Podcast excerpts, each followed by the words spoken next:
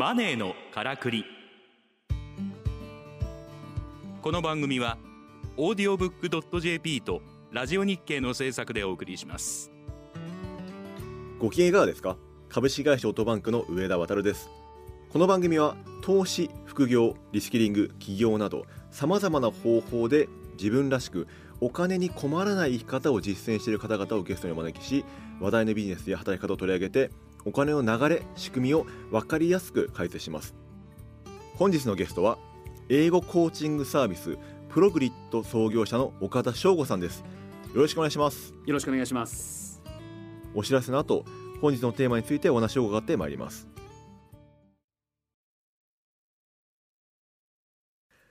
さて岡田さん今回ですね英語とテクノロジーの進化っていうテーマでですねお伺いしていきたいのと思うんですけれどもあの、まあ、実際その Google の翻訳とかですねポケトークとか、はい。まあテクノロジーの進化とか普及でですね英語のコミュニケーション自体が昔と比べるとかなり身近なものになってきてるなとえいうふうに思うんですね。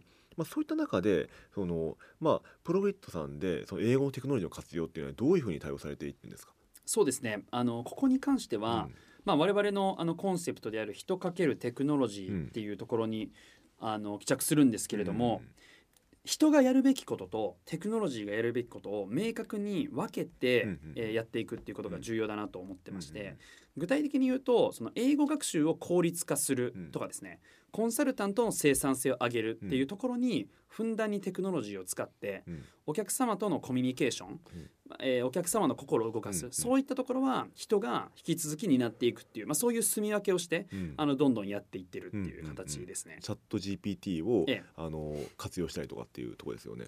あうん。そうですね。あともう一つはあの、まあ、プログリッドという我々英語コーチングサービスがありましてうん。これはかなりその労働集約型かつお客様にとってみると高単価サービスなんですね。うん。で我々としては、まあ、これをしっかりやっていきつつ、うん。もう少し低単価なうん。えーサービスにも広げていきたいと思ってましうんうんうんうん。てでこれ当然低単価にするためにはテクノロジーをもうどんどん使っていかないといけないんで、まあ、テクノロジーを使って新たなサービスをどんどん生み出していくってう。んいうう、んうん。まあ、あそんな感じでこう住み分けをしていくっていうのもあります。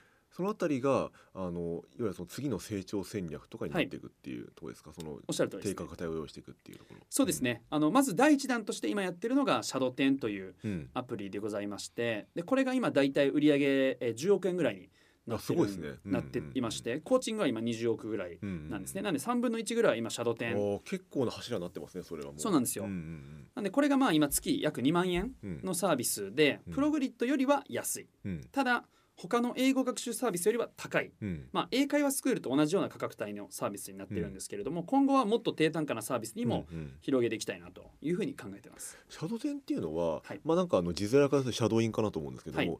あ具体的にはどういったサービスでどういった方が活用してるんですか？あのこちらシャドテンっていうのは、シャドーイング添削あ添削ね。なるほど。の略なんですよ。うんシャドーイングといううん。英語の音を聞きながら少し遅れて発音するっていう、まあ、このトレーニングがシャドーイングうん。なんですけれども、まあ、これをお客様に大体毎日30分ぐらいうん。アプリ上でやっていただきまして、うん。最後の1分ぐらいを録音するんですね。なるほど。で録音してそうすると送信されるんですけれども送信していただくと24時間以内にうん。自分の音声をうん。人が全部聞いてうん。添削して返してくれるっていう。人が聞いて添削なんですね。そうなんです、うん。なんでいわばこうシャドーイングの赤ペン先生みたいなそれがもうアプリで全部できますよっていうものなんですけどいいっすねそれは。そうなんですよ、やっぱりシャドーイングってこう自分でやっててもうん。この発音が合ってるのか間違ってるのかっうんて永遠に分からなくて、うんなんかこうこれでいいのかなって思いながらやっちゃうんですよね。それを一日に一回ちゃんと添削して帰ってくることによって、うんうんあこの発音は合ってたなとかあここはこういうふうにしたらいいんだっていう気づきがあって、次の日成長できるんですよね。うん。まあ、こんな感じであの毎日やっていくとリスニング力がどんどん上がっていく。うん。そのリスニング力が上がっていくっていうのは要はあの自分が発生する発音が良くなることによってリスニング力も同時に上がってくるって話ですよね。そうですね、うんあのそれも一つありますし、うんもう一つはそもそも意識をしてシャドーイングをするということは、うん。かなり集中して音を聞かないといけないんですよね。そうですね。うんはい、シャドーイングをする過程で音に非常に集中するんで、うんうんこの微細な音の変化だったりとか、うんまあ、そういうところが敏感につかみ取れるようになってくるっていう、うんまあ、そういうイメージですね。ああなるほどですね。はいい、や僕シャドーイングは自分でもめちゃくちゃやった記憶があって。あ本当ですか、はい。あの私その、まあ、自分の本には書いたんですけど大学、あ高校3年まで偏差30っていう成績で,、でそこから、まあ、東大に合格するまであのはい。英語力を伸ばしたんですね、ではいはい。その時にシャドーイングめちゃくちゃやったんですあ本当ですか、はい。もう死ぬ死ぬほどやりました本当に。あーでもそれはもう本当に極めて本質的うん。かつ、多分多くの方がなかなかやっぱりそこに行き着かないんで、うん。やっぱさすが 上田さんですね。いやいや高校生でそうなんですよ。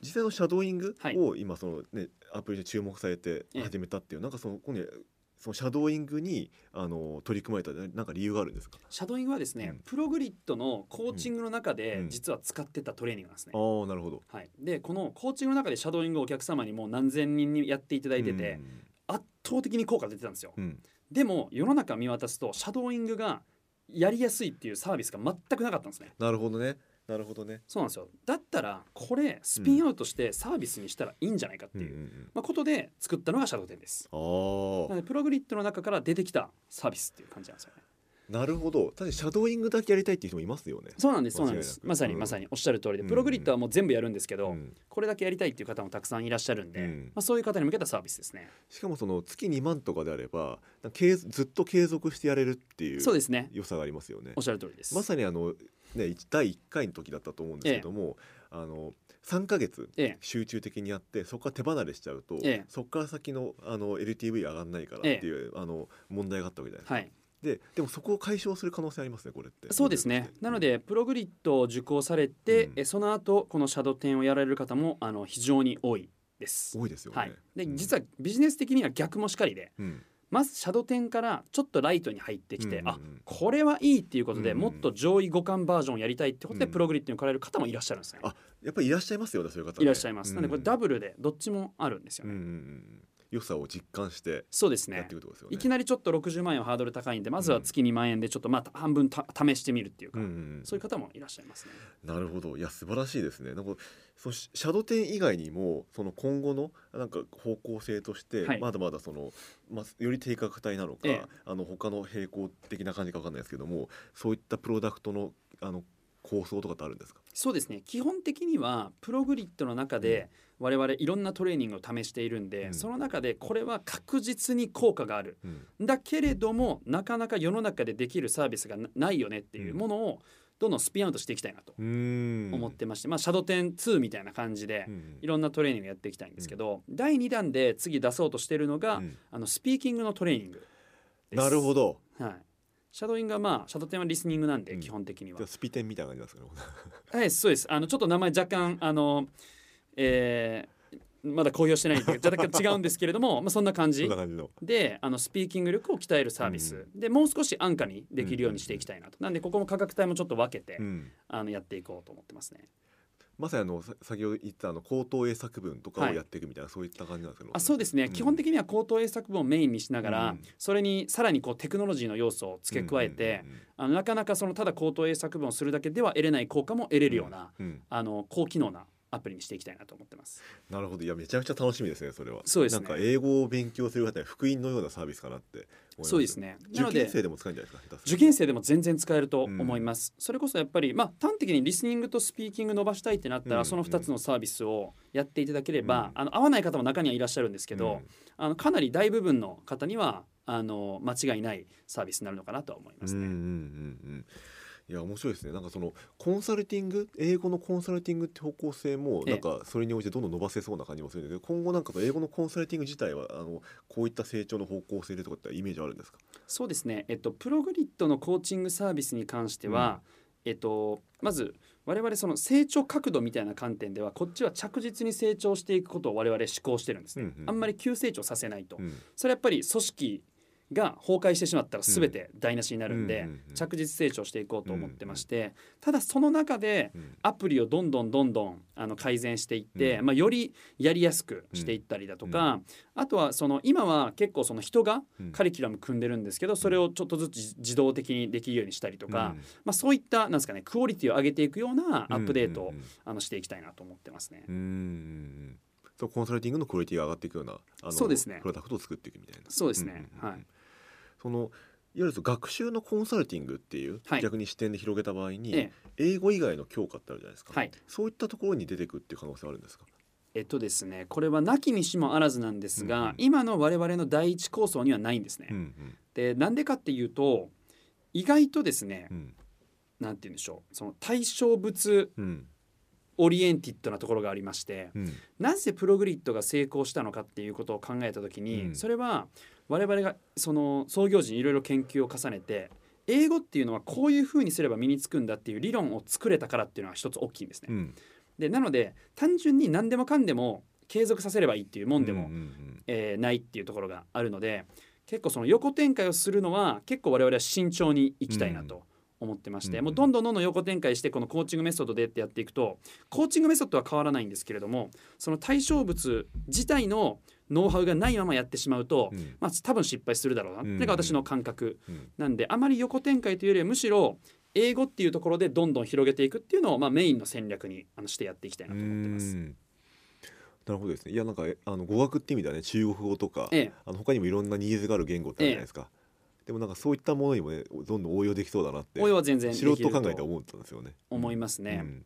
まあ、中国語もあの本質的には全く問題ないんですけど、うんうん。やっぱり、あのー市場がちょっと小さすぎて、うんまあ、我々の対象に入ってこないっていうのが現実で、まあ、参入今はしないっていうふうに決めてますうね。んあとなんかその学ぶって意味で MBA とかもなんか結構近しいのかなと思って、結局あの自学自習をしないと育たないっていうのは全ての勉強多分共通していると思うので、そういった意味だとなんかコーチングっていうソリューションっていうのは勉強全般に適用できそうだなっていうのは直感的には思うんですよね。あそうですね、うんなのでその学習全般かつ、うんうん。えーやりたいんだけれども、うんうん。なかなかできないものっていうのは結構よくて、うん。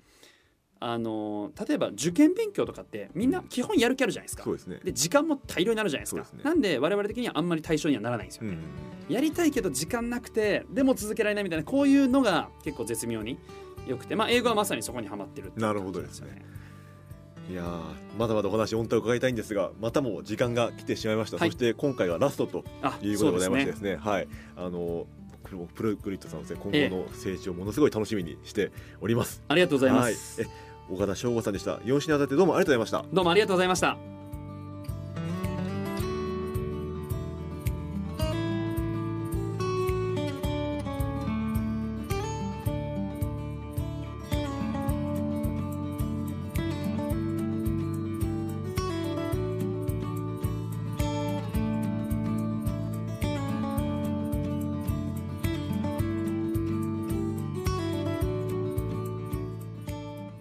マネーのからくり。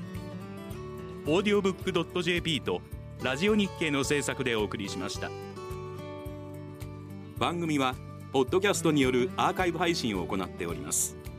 詳しくはラジオ日経のサイトをご覧ください。